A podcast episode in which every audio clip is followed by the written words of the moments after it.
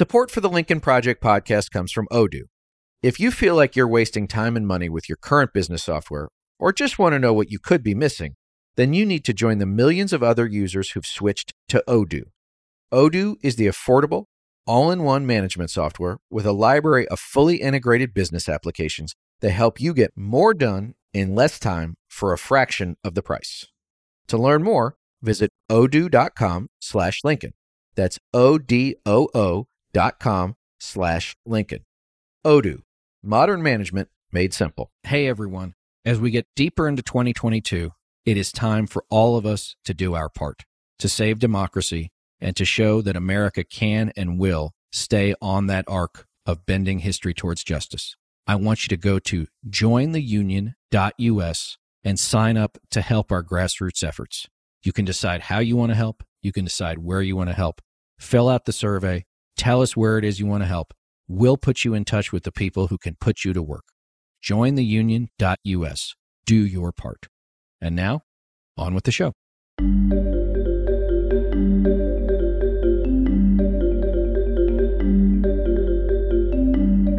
Welcome back to the Lincoln Project. I'm your host, Reed Galen. Today I'm joined by Nicole Perlroth, author of the book This Is How They Tell Me the World Ends The Cyber Weapons Arms Race. In addition to her book, Nicole is an award winning cybersecurity journalist for the New York Times, where her work has been optioned for both film and television. Before joining the Times, she was deputy editor at Forbes, where she covered venture capital and web startups.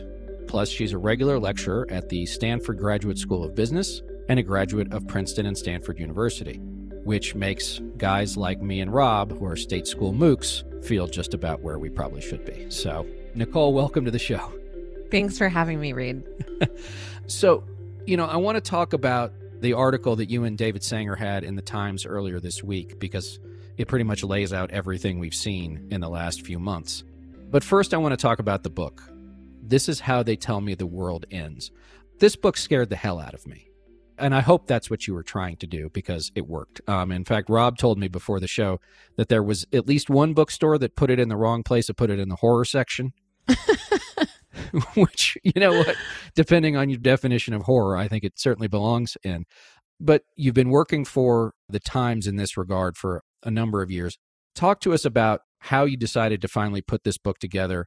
Was there anything about this sort of cyber security, cyber crime cyber warfare world that you didn't know from your you know day in day out reporting that you learned as you went through this book you know it's almost like an honor when it appears in the horror section because it really is the best example of the truth is stranger than fiction this underground market and you know from my perch at the new york times things were just getting worse and worse and worse and there was this fundamental misunderstanding that government was going to save us from a major cyber attack.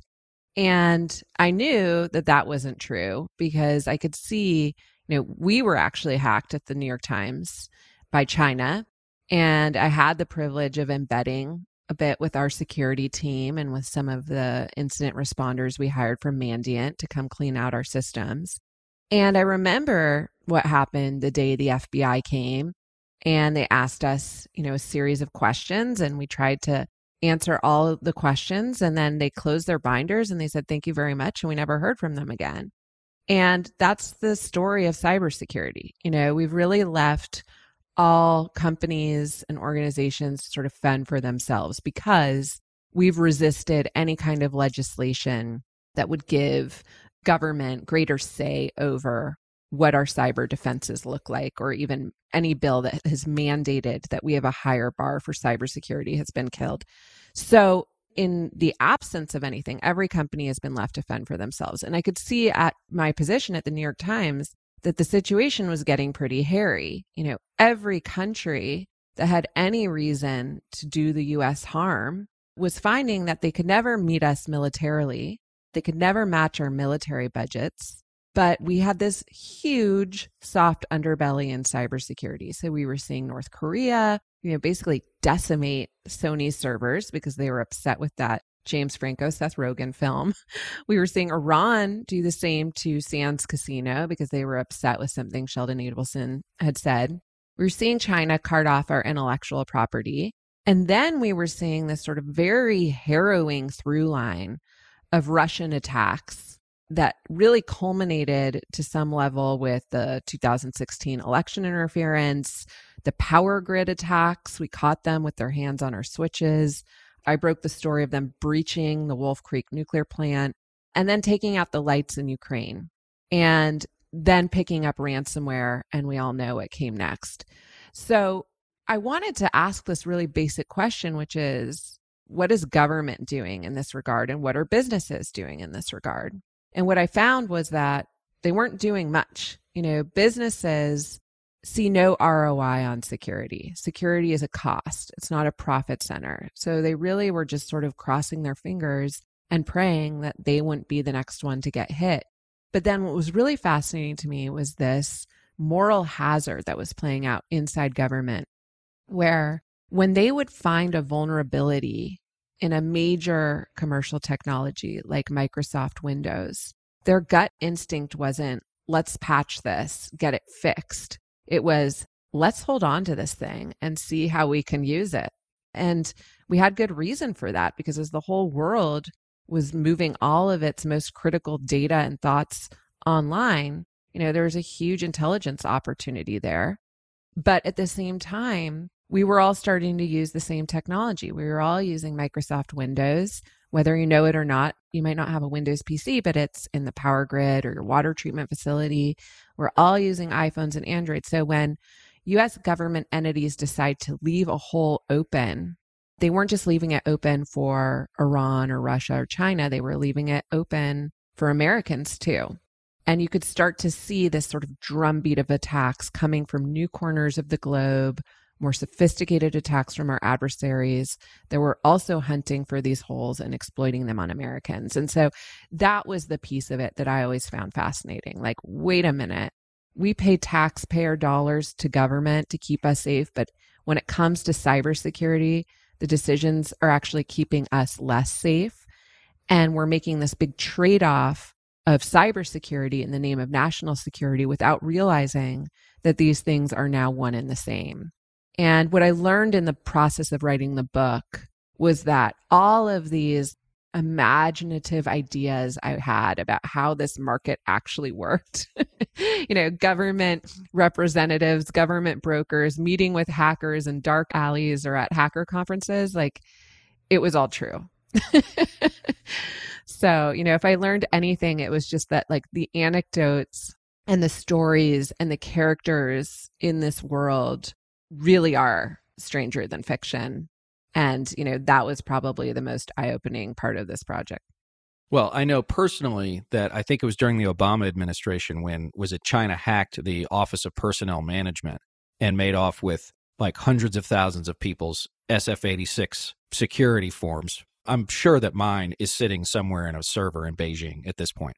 I was like 23, so it's probably not very interesting to them, but it's interesting to know that like you're sitting in someone else's server and if they ever want to take a look at you they could let me ask you about the idea of government and cybersecurity i remember back in was it like 2005 or 2006 frontline did a story on the nsa putting some deal in the AT&T pipes in San Francisco so they could look at all the traffic going by.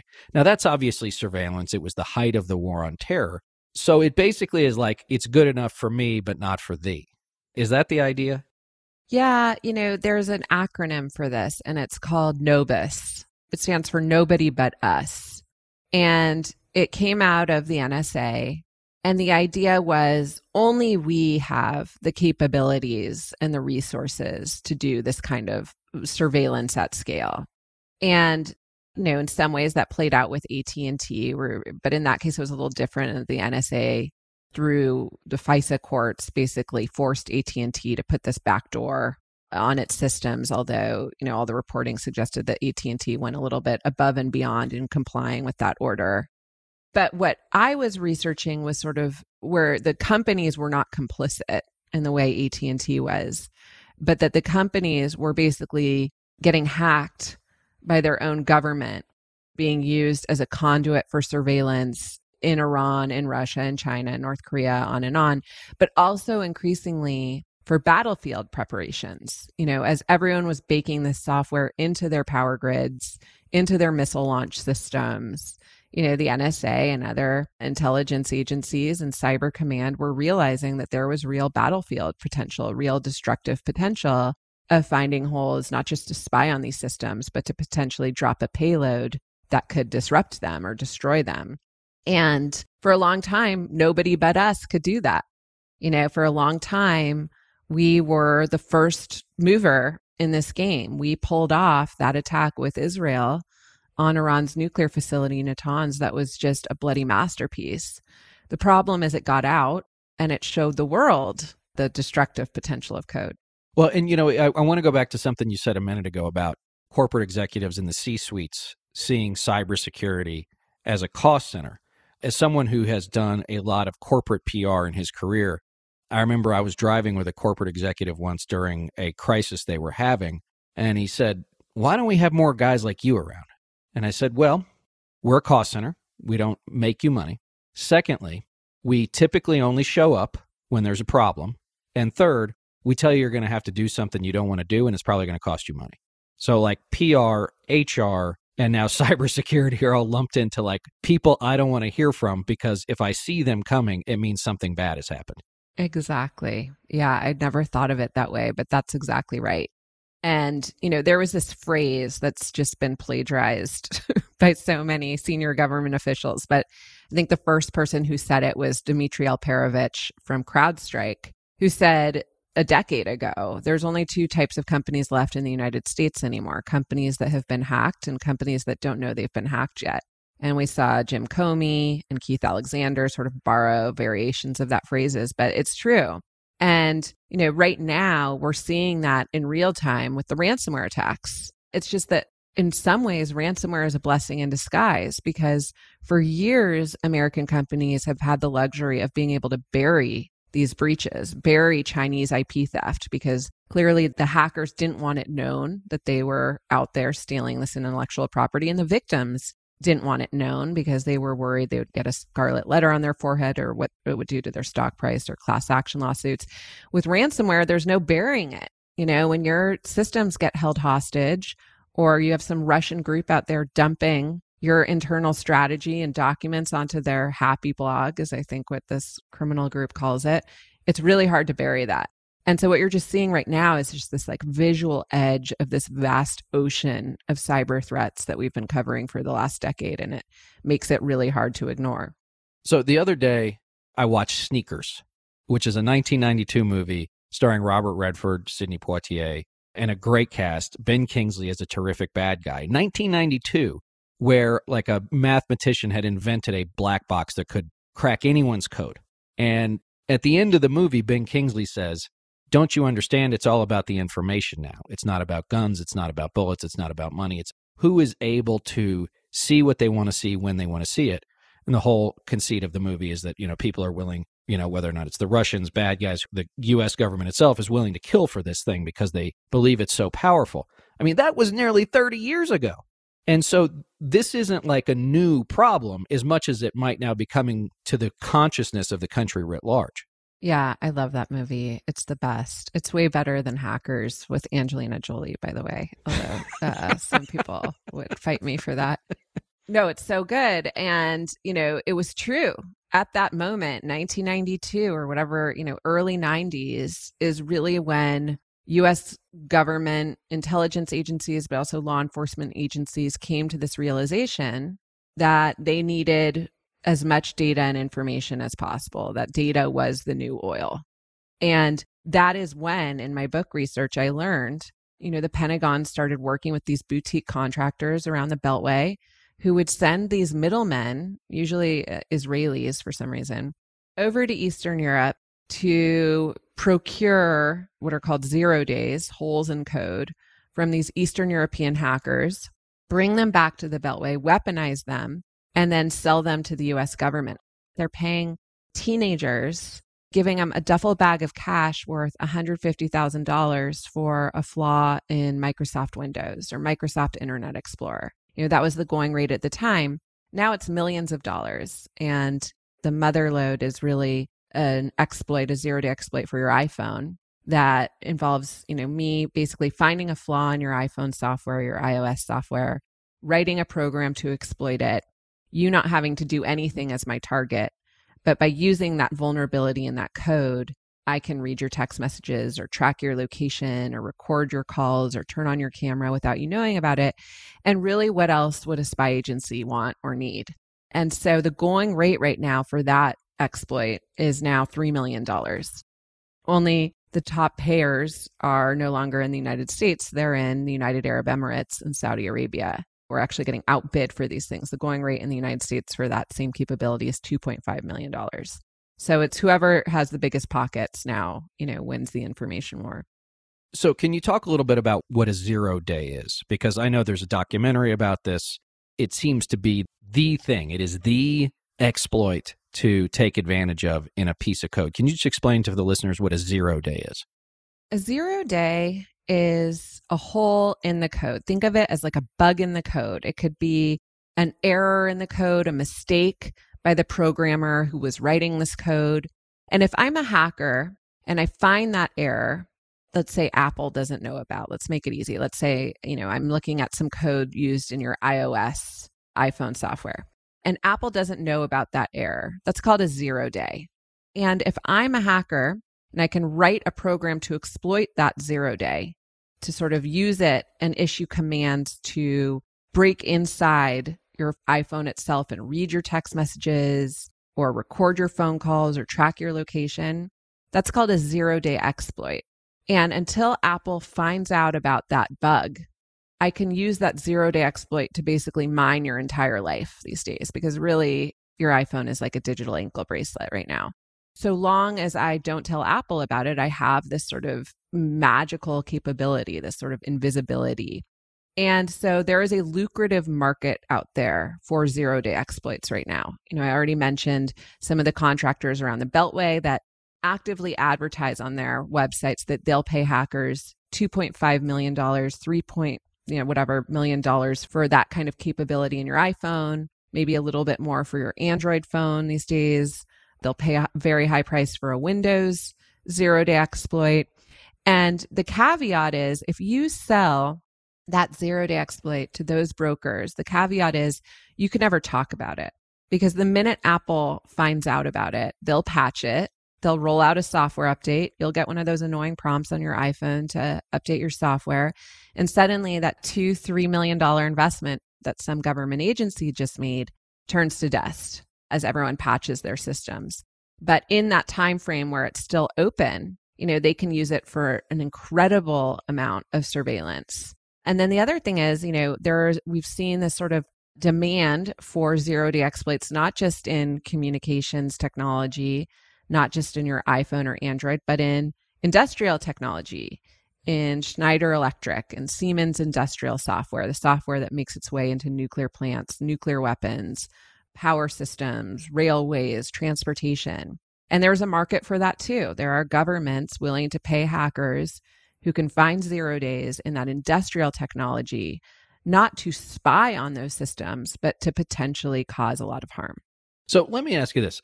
Now, I'm taking a leap of not well thought out logic. But what you're talking about vis a vis our ability or willingness to address this issue sounds a lot like our inability or unwillingness to address infrastructure. Sounds a lot like our inability or unwillingness to address COVID last year.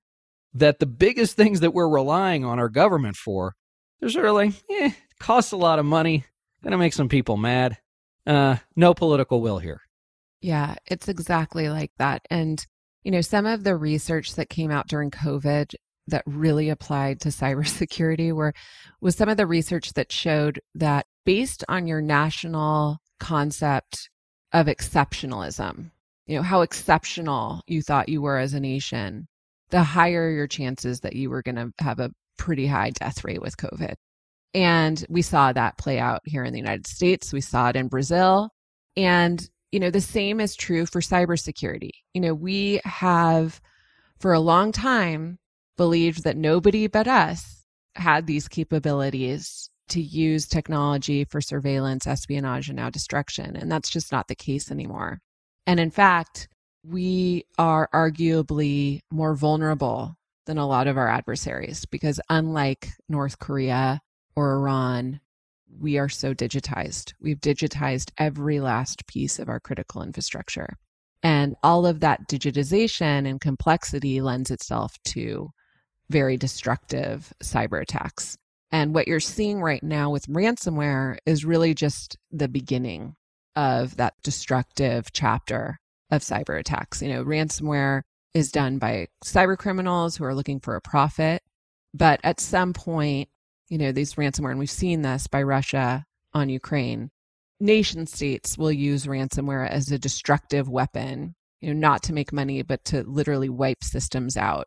And the more connected you are, the worse the damage will be.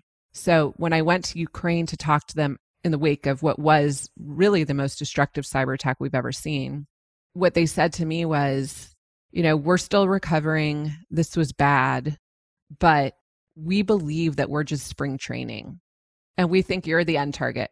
Only when it comes your way, it'll be a lot worse because you are so virtualized. So let me ask you that because now, you know, I want to turn to your recent article of earlier this week with David Sanger, which, as I said, really looped together a lot of the things we've seen this year so far. You know, there's an attempted hack of the Republican National Committee.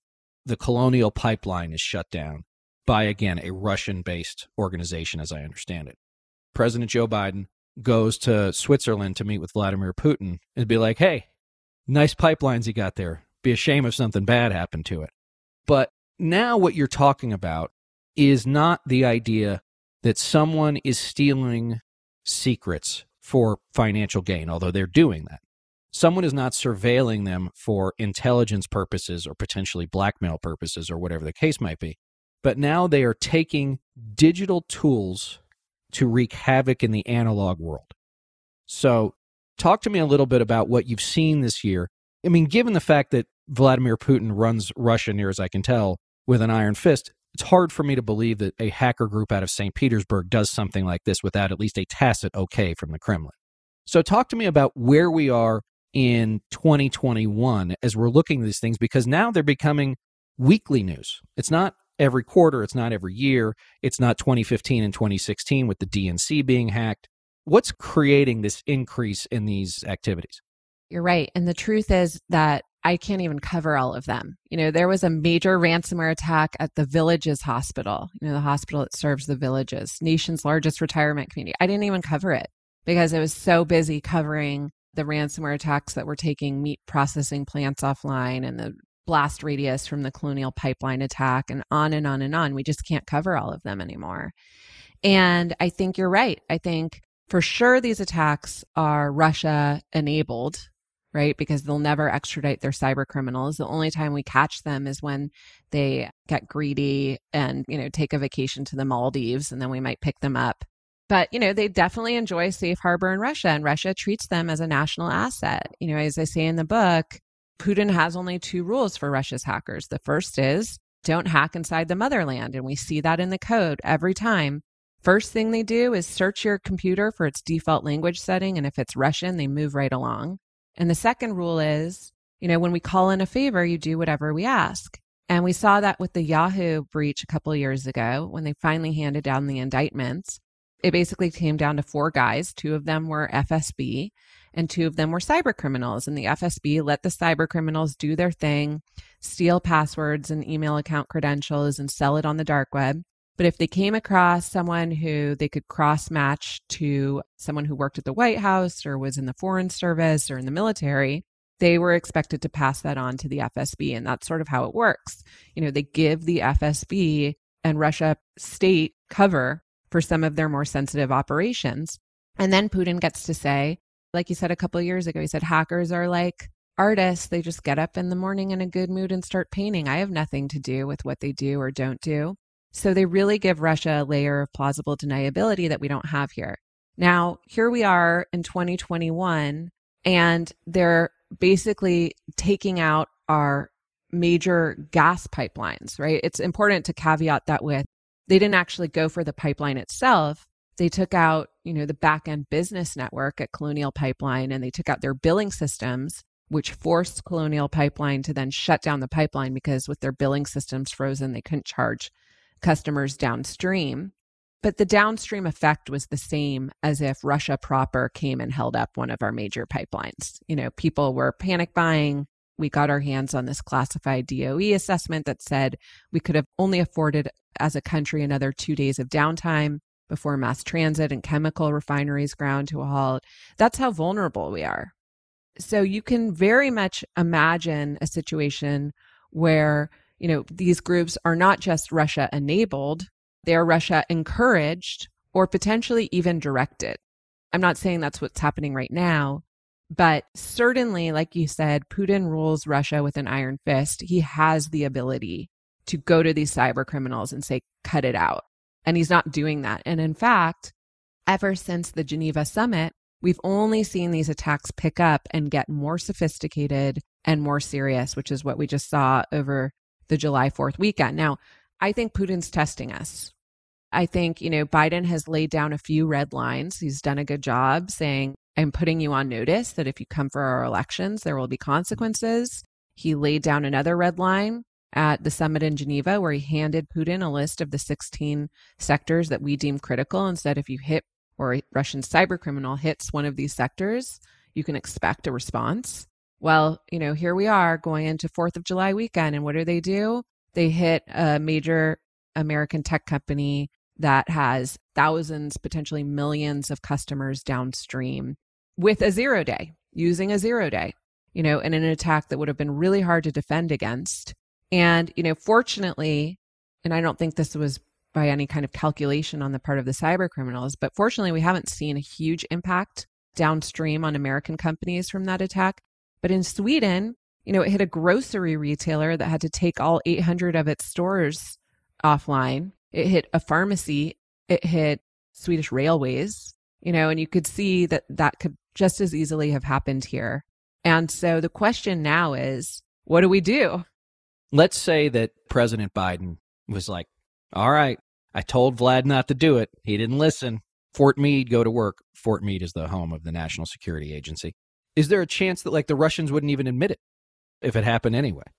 They probably would not admit it, but it, they would probably respond either directly or by outsourcing some kind of response to Russia's cyber criminals. So, the most frustrating thing when it comes to these attacks is whenever it comes down to it, when whenever we really are at a place where we have to respond, we've always chosen the low level diplomatic penalty.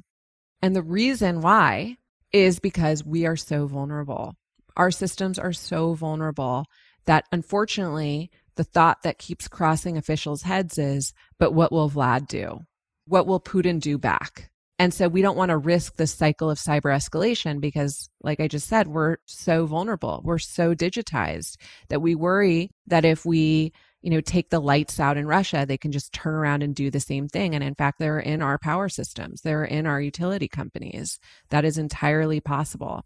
So, you know, these are the things that we worry about. Now, it has gotten to a point where we just laid down this red marker and we do need to respond. So, you know, there is this working group at the State Department that's coming up with this menu of responses and consequences. So we'll see those by the time I have grandchildren then? Exactly. Yeah.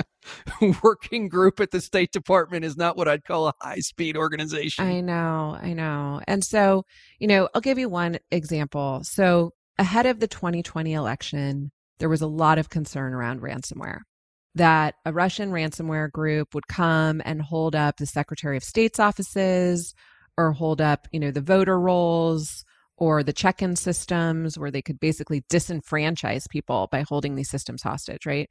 So, Cyber Command at the Pentagon landed this one-two punch on this major conduit for ransomware called TrickBot they took its systems offline. It's pretty technical, but they basically hacked into their command and control servers and sent them into this never ending dial feedback loop where they couldn't receive any instructions because if you tried to send them instructions, you basically got the equivalent of a busy signal.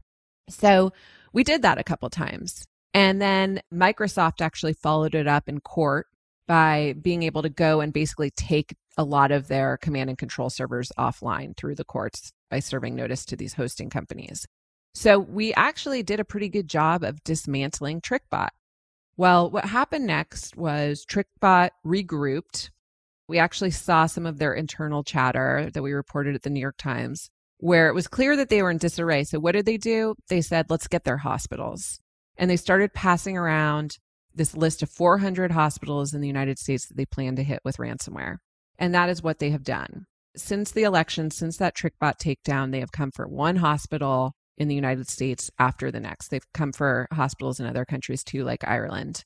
But they've taken these hospitals offline. And, you know, it's easy to say, well, you know, you could still see a doctor. You don't really need like back end business networks to be able to go to the hospital and see a doctor. Unfortunately, that's not true anymore because they need to reference your patient record. They need to make sure you don't have allergies, that kind of thing. So, urgent care centers have been shut down. I interviewed nurses at a cancer unit at the University of Vermont Medical Center when they were held up with Russian ransomware.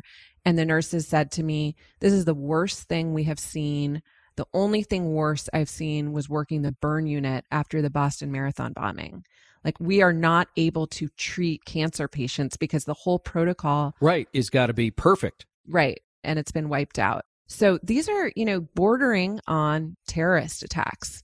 Although we're really scared of using that language because when you start talking about these hospital attacks and the attack on Colonial Pipeline as a terrorist attack, that means that we're going to have to respond. And then it gets back to this question of how do you respond in cyber when you yourself are so vulnerable? You yourself live in the glassiest of glass houses. Well, there's been a theme running through the show for the last few weeks. And for whatever reason, it keeps coming up, which is whenever you try and do the least possible thing to avoid the worst possible thing, you get the worst possible thing.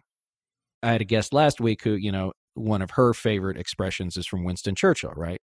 You wanted to avoid war to avoid shame. You have encountered shame and now you'll have war. I totally mangled that quote, but you understand my point, which is I'm trying to avoid something that I don't know might be that bad. So I'm going to continue to take these little steps backward.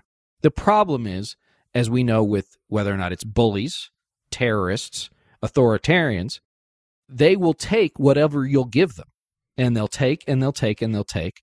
And before you know it, they're going to be like, they're never going to do anything. Take all the hospitals offline. Now, it's easy for me to say that sitting in my office, right? I don't have to make these decisions because they will be life and death decisions.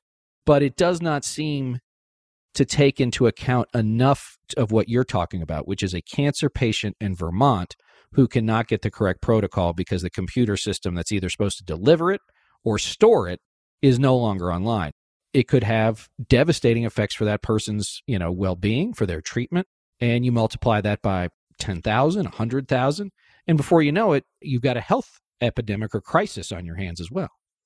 Yeah, I think you're exactly right. And people ask me this all the time like, why can't we just shut off the lights? Why can't we just take them out?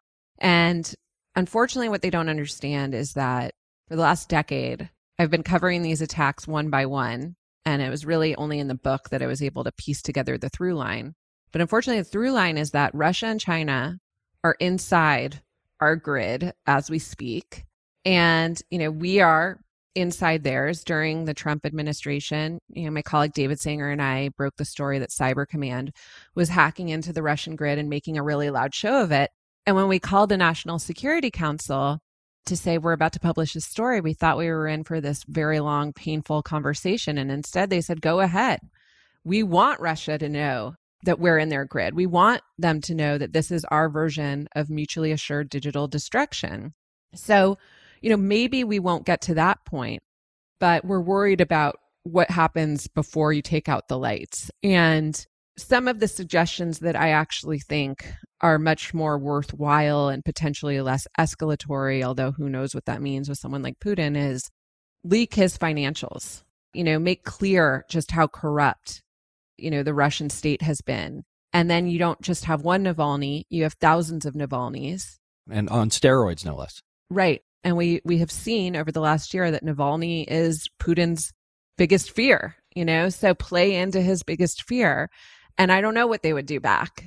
But at this point, we're seeing ransomware five times a day and it's having really visceral effects. And the option of doing nothing or just continuing along with these sort of like expelling diplomats and sanctions and indictments. It's not working. Right. And so, just for our listeners, Alexander Navalny is a pro democracy activist in Russia. He was literally on an airplane to Siberia when someone poisoned him, I believe, on the airplane. He almost died. The Germans flew him to Germany to recover. Navalny goes back to Russia and they immediately throw him in jail. In the meantime, he puts out a, I believe it was a movie called Putin's Mansion or something like that, that documents this crazy, ridiculous house that Vladimir Putin's had built for himself. And of course, Putin goes crazy. Now he's in prison. You know, he's on death's door yet again because they're treating him so badly. So it gives you a sense of how sensitive he is as an individual to this kind of thing. But doesn't that say that in a world that so many of us, myself probably at the top of the list, so rarely understand. Isn't this sort of purpose built for the kind of asymmetric warfare that could provide the kind of response that we want from him, which is we don't need to turn out your lights. We're going to make sure everybody knows you have $800 billion in Russian gold sitting in Switzerland. That's going to be a lot more damaging to him than turning off the lights in Novosibirsk. I agree. And, you know, we've seen this with China too when China hacked the New York Times, they hacked us for a very specific reason, which was that my colleague David Barboza had just published this fantastic piece of investigative reporting that had investigated the financials of China's ruling party at the time. And he did it piecing together public documents in China. But, you know, the Chinese suspected that there was some sort of deep throat source and that's why they hacked the New York Times, that why they took all of that effort to try and figure it out. Now, you know, again, it was all public, but that demonstrated the lengths of the paranoia and the fear of those details getting out that China was willing to go to those ends to track down whoever was responsible. And, you know, eventually we had to pull David out of China. But, you know, that is their Achilles heel. And we know that. And so I think that is probably our best option when we talk about responses to some of these attacks. Now, it's interesting, like, you know, the other thing with China is honor. And so one of the things that actually worked for a little while was we told Xi, when you come to the White House for the first time to meet with Obama, we will be greeting you with sanctions and indictments over the hack of the Office of Personnel Management and also, you know, all the other IP theft you've been doing, unless we can come to some agreement that you will cut it out on the Chinese IP theft. And that is the deal that they made. And it actually did stick for a period of about 18 months until Trump came in and turned over the tables with the trade war. Now, some cynics will say, well, he didn't actually stop. He just used that time to reorganize China's cyber operations. And that's also true. Right. Two things can be true simultaneously. Sometimes we forget that nowadays. So let me turn to something that we spend all day, every day on, which is American elections. We think about political campaigns, we think about the candidates, we think about the macro themes, but the truth is is that every county in this country, 2000 plus of them, have their own elections system. Maybe they're all you know they're tied together at the state level or the state capital and they they filter up to a state elections board or a secretary of state's office but my guess is, is that if you're sitting in Utah County in Provo, Utah, you are probably not prepared for Fancy Bear to come for you and really disrupt what you do as a good citizen trying to do their best on the elections front. So, I mean, first of all, we've seen since 2015, 2016, maybe even before, you might know more, of direct provocation into American elections but have we seen any of this at the actual logistical, mechanical level, as you talked about, where voting rolls, voter registration data, the ability to register online like you can in California and some other states, when elections or poll workers are printing out names of voters who are going to come to the ballots, or when you're printing out absentee ballots? What, if anything, can we do to sh- ensure that the Russians or their analogs aren't getting in that stuff? I mean, it seems like if Microsoft can't figure it out, how's a poor county elections official going to figure it out? You know, there's this fallacy that because our election systems are such a tangled web and so decentralized, that somehow that will save us from Russia shifting an election, you know, picking a winner. And that's actually not true. And we actually just saw this in 2020. They wouldn't actually have to hack the whole country. They would just have to hack these, you know, crucial municipalities in these swing states like Fulton County or Philadelphia, et cetera, and they can change an election. And so what can we do? Well, you know, we did have people who were under cover of darkness at CISA, the Department of Homeland Security under Chris Krebs working on this, where, you know, they did the right thing in getting officials to print out their voter rolls ahead of time and to really check them ahead of time. And that's a big step forward. And actually, you know, when I've talked to Chris Krebs about this, they would go out to these local counties in the middle of the country that didn't understand the threat from Russia or China. You know, if you brought up Russia, it was like, can't hear you, can't hear you, hoax, hoax, hoax. So they pivoted to messaging about ransomware. And they said, Have you heard of ransomware? And these guys said, Oh, yeah, you know, the guy in the county over there, you know, this guy that my friend's business was just held up with ransomware. And they said, Okay, you could be locked up with ransomware where no one could vote because the whole system's locked up with ransomware. So you want to be able to print out, you know, your voter rolls ahead of time so you can do it manually. And they understood that and they were able to make quite a bit of progress that way. Now, what else do we have to do? Like, you kind of have to pick your battles when it comes to elections because I could write a whole book about, you know, the resistance among county and state election officials to any kind of assistance, even if it's cybersecurity assistance. So I think some of the most important things we can do are print out your voter rolls and then risk limiting audits. You know, do a scan of, you know, a small percentage of ballots cast check with the voter themselves to make sure, yes, that's how they voted. And if all is perfect, then you have no problem, probably. And if one or two are off, then you have a big problem. And then the nightmare scenario is the one I flicked at earlier, where, you know, checking voters into the rolls. You know, if Russia can get into our voter rolls, which we've seen them do, you know, in 2016, they actually got into the voter rolls in Illinois and Arizona. We know they scanned through a number of states' registration systems but they stopped short of manipulating the data. But you could definitely see a scenario, and I don't think it would be hard, where they would go in and they would mark registered voters as unregistered or delete them from the roll or change their precinct. And then you have a perfect storm with some of the latest GOP laws around, you know, making it mandatory that people vote in the right precinct. So if they can muck around with it just enough so that when you show up at the poll and you're not even allowed to vote, or suddenly there are these long lines because something's not working and people just leave out of their own volition because they don't have five hours to vote, then you've pulled off digital disenfranchisement. And if you've done that in one of these crucial counties in a swing state, you could really shift an election. You're right. Rick Wilson, one of my partners, says this. These are games of small numbers. You don't need to change every vote. You just need to change enough votes or keep enough of the people you don't want voting from participating. Right. And so, you know, in 2020, we didn't see foreign interference. Actually, it turns out Russia just thought because the elections were under the microscope, they wouldn't even bother interfering with the elections at the end of the day. And they would use it as a decoy to go then hack into our federal systems. And that's the attack called SolarWinds that we're still unwinding right now on various federal agencies. But, you know, they didn't do it out of the goodness of their own heart. They didn't not interfere because it's not feasible it's entirely feasible. And so I worry after 2020 that people are so set in their ways now that they're like, this was the most secure election ever. We don't have to devote more resources to election security. And that couldn't be further from the truth. We have such a long way to go on election security. You're constantly seeing some states experiment with internet voting. And I have to say, sometimes I even empathize with the experiment because you want to get people to vote. You want to help people with disabilities vote, and the internet can make that easier. But it is such a mistake. we just we can't afford it because it would just make you know these foreign interests ability to hack our elections that much easier.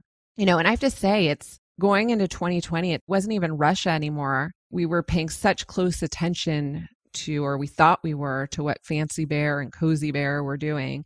But I really worried about the Saudis and the Emiratis. You know, I had this guy say to me at a conference who worked for the Emiratis, a lawyer, he said, "You don't just think they're going to let their knight walk out into the darkness, do you?" And he was wor- he was referring to Jared Kushner. You know, they had their own interests for potentially keeping the Trump family in office, I should say. So, you know, I worry about well, where are we not looking? And it is easy to pull off that kind of digital disenfranchisement. And unfortunately, there was a situation in 2016 that looked like it could have been some kind of interference in Durham County, North Carolina, where people couldn't check in. There was something wrong with the check in systems. One of the companies that provided check in systems, we learned later from Reality Winner, the NSA whistleblower, had been phished by Russia. We don't know the extent of that hack, but you know, all of the dots were there. And when DHS tried to go to Durham County in North Carolina to say, let us do a forensic analysis of your systems to see if there really was Russian interference there, they said, you know, over our dead body. And it took three years before they finally handed them over to DHS and they found out that no, there wasn't interference. It was due to some, you know, IT glitch. Well, because on a good election day, these things happen. Right. And now we know they can be used, you know, just the usual glitches can be used for misinformation, disinformation, and planting seeds that the election was stolen. And and there's a name for that. They call it a perception hack. And that is what we almost saw happen in 2020. Well, I think we're still seeing it. I think the perception hack is an ongoing effort. If you look back at the 2020 campaign, the stated Trump campaign strategy was it must be a low turnout election. It's got to be as low a turnout election as it can be because they knew they couldn't win a high turnout election, which meant they had to convince as many people as they could that the system was in fact rigged, that you couldn't trust it, and it wasn't worth participating. So, what else are we missing out there? What can the individual listener who's sitting out there, is it hold tight? I wish I had better news for you. Go full prepper and dig the shelter in your backyard and stock up on canned food. What can the individual American do? So you're not going to protect everything and you're going to get hacked. And that is a guarantee at some point. Something will happen. So you shouldn't spend your life, you know, living under a tinfoil hat, you know, never leaving your house because, you know, you only live once.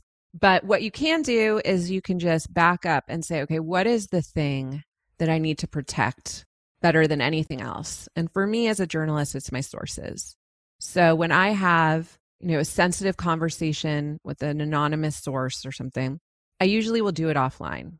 And sometimes I've gone to such extreme measures as, you know, I won't drive to meet the person. I won't even take an Uber. You know, I might get dropped off. Right. Because all those are just filled with tracking devices. Yes. I don't bring my devices. I bring pen and paper. You know, I have situations where I'll meet someone on the same day at the same place every month and then, you know, we'll switch it up every quarter. At least I did that before the pandemic. You know, those are the links I will go to protect really sensitive sources. With the rest of my life, I just do the best I can. You know, I don't have an Alexa. I don't have a Google Home because I just think of them as listening devices. Sure. They're 24 hour microphones, as is your phone. Yeah. And, you know, when I tell my husband something really sensitive, he thinks I'm ridiculous, but I will go bury my, you know, turn it off, bury it under the couch cushions, and then take him outside, like right. scene in the firm. right. Stay in the backyard. yes. Like that, I do that. We've even had situations where I'll say, you know, turn off your phone and meet me at the bottom of the pool in 20 minutes. so, you know, sometimes I, you know, go to great lengths, but for the most part, the best thing you can do is turn on two factor authentication on all your accounts. You know, you can definitely do it with your bank account. Your email account is probably the most important, and your social media accounts. And then, you know, use a password manager. That's going to be good enough for most Americans. I am hyper suspicious and paranoid, so I don't actually use a password manager. I use pen and paper and I write it all down because I feel like the risk of someone breaking into my backyard shed where I am right now is much higher than someone hacking a password manager and getting my passwords. And then you burn it in the ashtray. Yes, right. But for the most part, just turn on two factor authentication, use a password manager, and you're going to cut out about 80% of the threats you face. Oh, also, one more don't click on links or attachments in your emails. Don't click on phishing links or through your text. And if you do that, you'll be better off than 80% of Americans. And it's a little bit like the mindset of don't have the nicest house on the street. Like you just want to be a little bit more secure or a little less tempting a target than your neighbor. Um, right. You just have to create enough friction for them to say, this person's not worth it. Let's go on to the next one. Right. And if you are, you know, if you work in government or you're a reporter or you're a dissident or you're a human rights activist who speaks out about Saudis or China, then you have to go to greater lengths. But for the most part, I like to make it easy for people and say, just do these three things and you'll be so much better off. And unfortunately, like people take it to absurd levels. And I'll have friends that call me from some rental car and say, How do I make sure the rental car can't access my Bluetooth? And it's like, just turn your Bluetooth off. right. just, or don't turn the radio on. right. Or just erase it after you've listened to your Spotify. But, you know, I will tell you, you know, just as an example of how hard it is for your average spy these days, you know, after Xi and Obama made that agreement that China would cease intellectual property theft, I said, you know, we had this big dip in attacks on American companies, but we continued to see Chinese attacks on companies that included Equifax, Marriott, and a lot of hospitality and airlines. And, you know, you might say, well, wait a minute. We just made this agreement that they wouldn't hack American companies. Those targets were considered fair game because the Chinese are building out this massive database of our personal data that they got from the OPM breach and Equifax and of travel records. And then they can easily cross that with big data analytical tools with the travels of Chinese citizens. And then they can root out potential Chinese spies. And so, you know, you can only control so much of your life. You're not going to be able to control what Marriott does with your data or what an airline does with your data because they have to get your passport and all that stuff. And so you have to think about that if you're a spy. But for the average American, you don't really need to think about that. I think that's right. It's just making it just hard enough so that the guy sitting at the computer in Guangzhou or wherever the heck it is says, I'm going to go on to the next one. Yeah. Two factor authentication and a password manager and not clicking on links and not giving anyone your password. And if you do that, then you're going to be so much better off than the rest of us. Well, listen, Nicole, this has been fascinating. It scared the hell out of me. I hope you'll come back as we get closer to election day 2022 and see what else is going on. But I will say this that your work reads like a spy novel every time, and it's sitting there on the pages of the New York Times or in your book. Where can our listeners find you online on social media if you are willing to be there?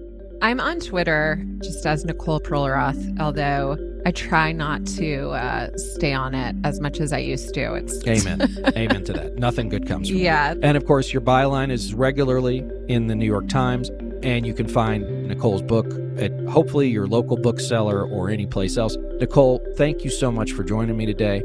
For everybody out there, of course, you can always find me on Twitter at Reed Galen. And for everybody out there, thanks for listening, and we'll see you next time.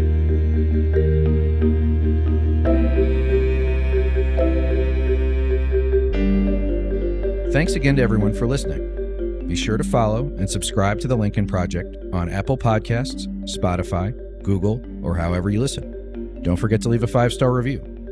To connect with us, follow us on Twitter at Project Lincoln. And for more information on our movement, to join our mailing list, subscribe to our newsletter, or make a contribution to our efforts, visit lincolnproject.us. Also, be sure to check out our LPTV lineup, including The Breakdown with Tara Setmayer and Rick Wilson which airs Tuesdays and Thursdays at 8 p.m. Eastern, as well as We're Speaking with Lisa Senecal and Maya May, which airs Wednesday nights at 8 p.m. Eastern. All shows you can stream live on the Lincoln Project's YouTube, Facebook, and Twitter pages. And we'd love you to join us for our newest show, Lunch with Lincoln, which airs every Friday at noon Eastern on our YouTube channel. For the Lincoln Project, I'm Reed Galen. See you on the next episode.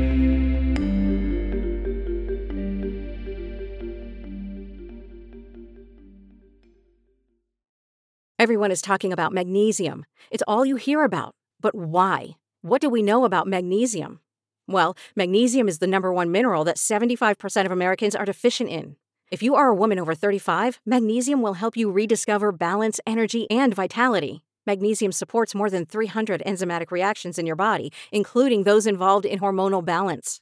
From functional medicine doctors to mental well being and female hormone experts, we all know that magnesium is the one mineral to improve all aspects of well being and health. But which one? Magnesium Breakthrough from Bioptimizers. the trusted choice recommended by leading experts with seven best absorbed forms of magnesium to ensure your body receives the support it needs for overall well-being. Go to bioptimizers.com slash balance today and use code BALANCE10 for 10% off. Support your journey to wellness at B-I-O-P-T-I-M-I-Z-E-R-S dot com forward slash balance. Magnesium Breakthrough from Bioptimizers, your foundation to optimal health and vitality.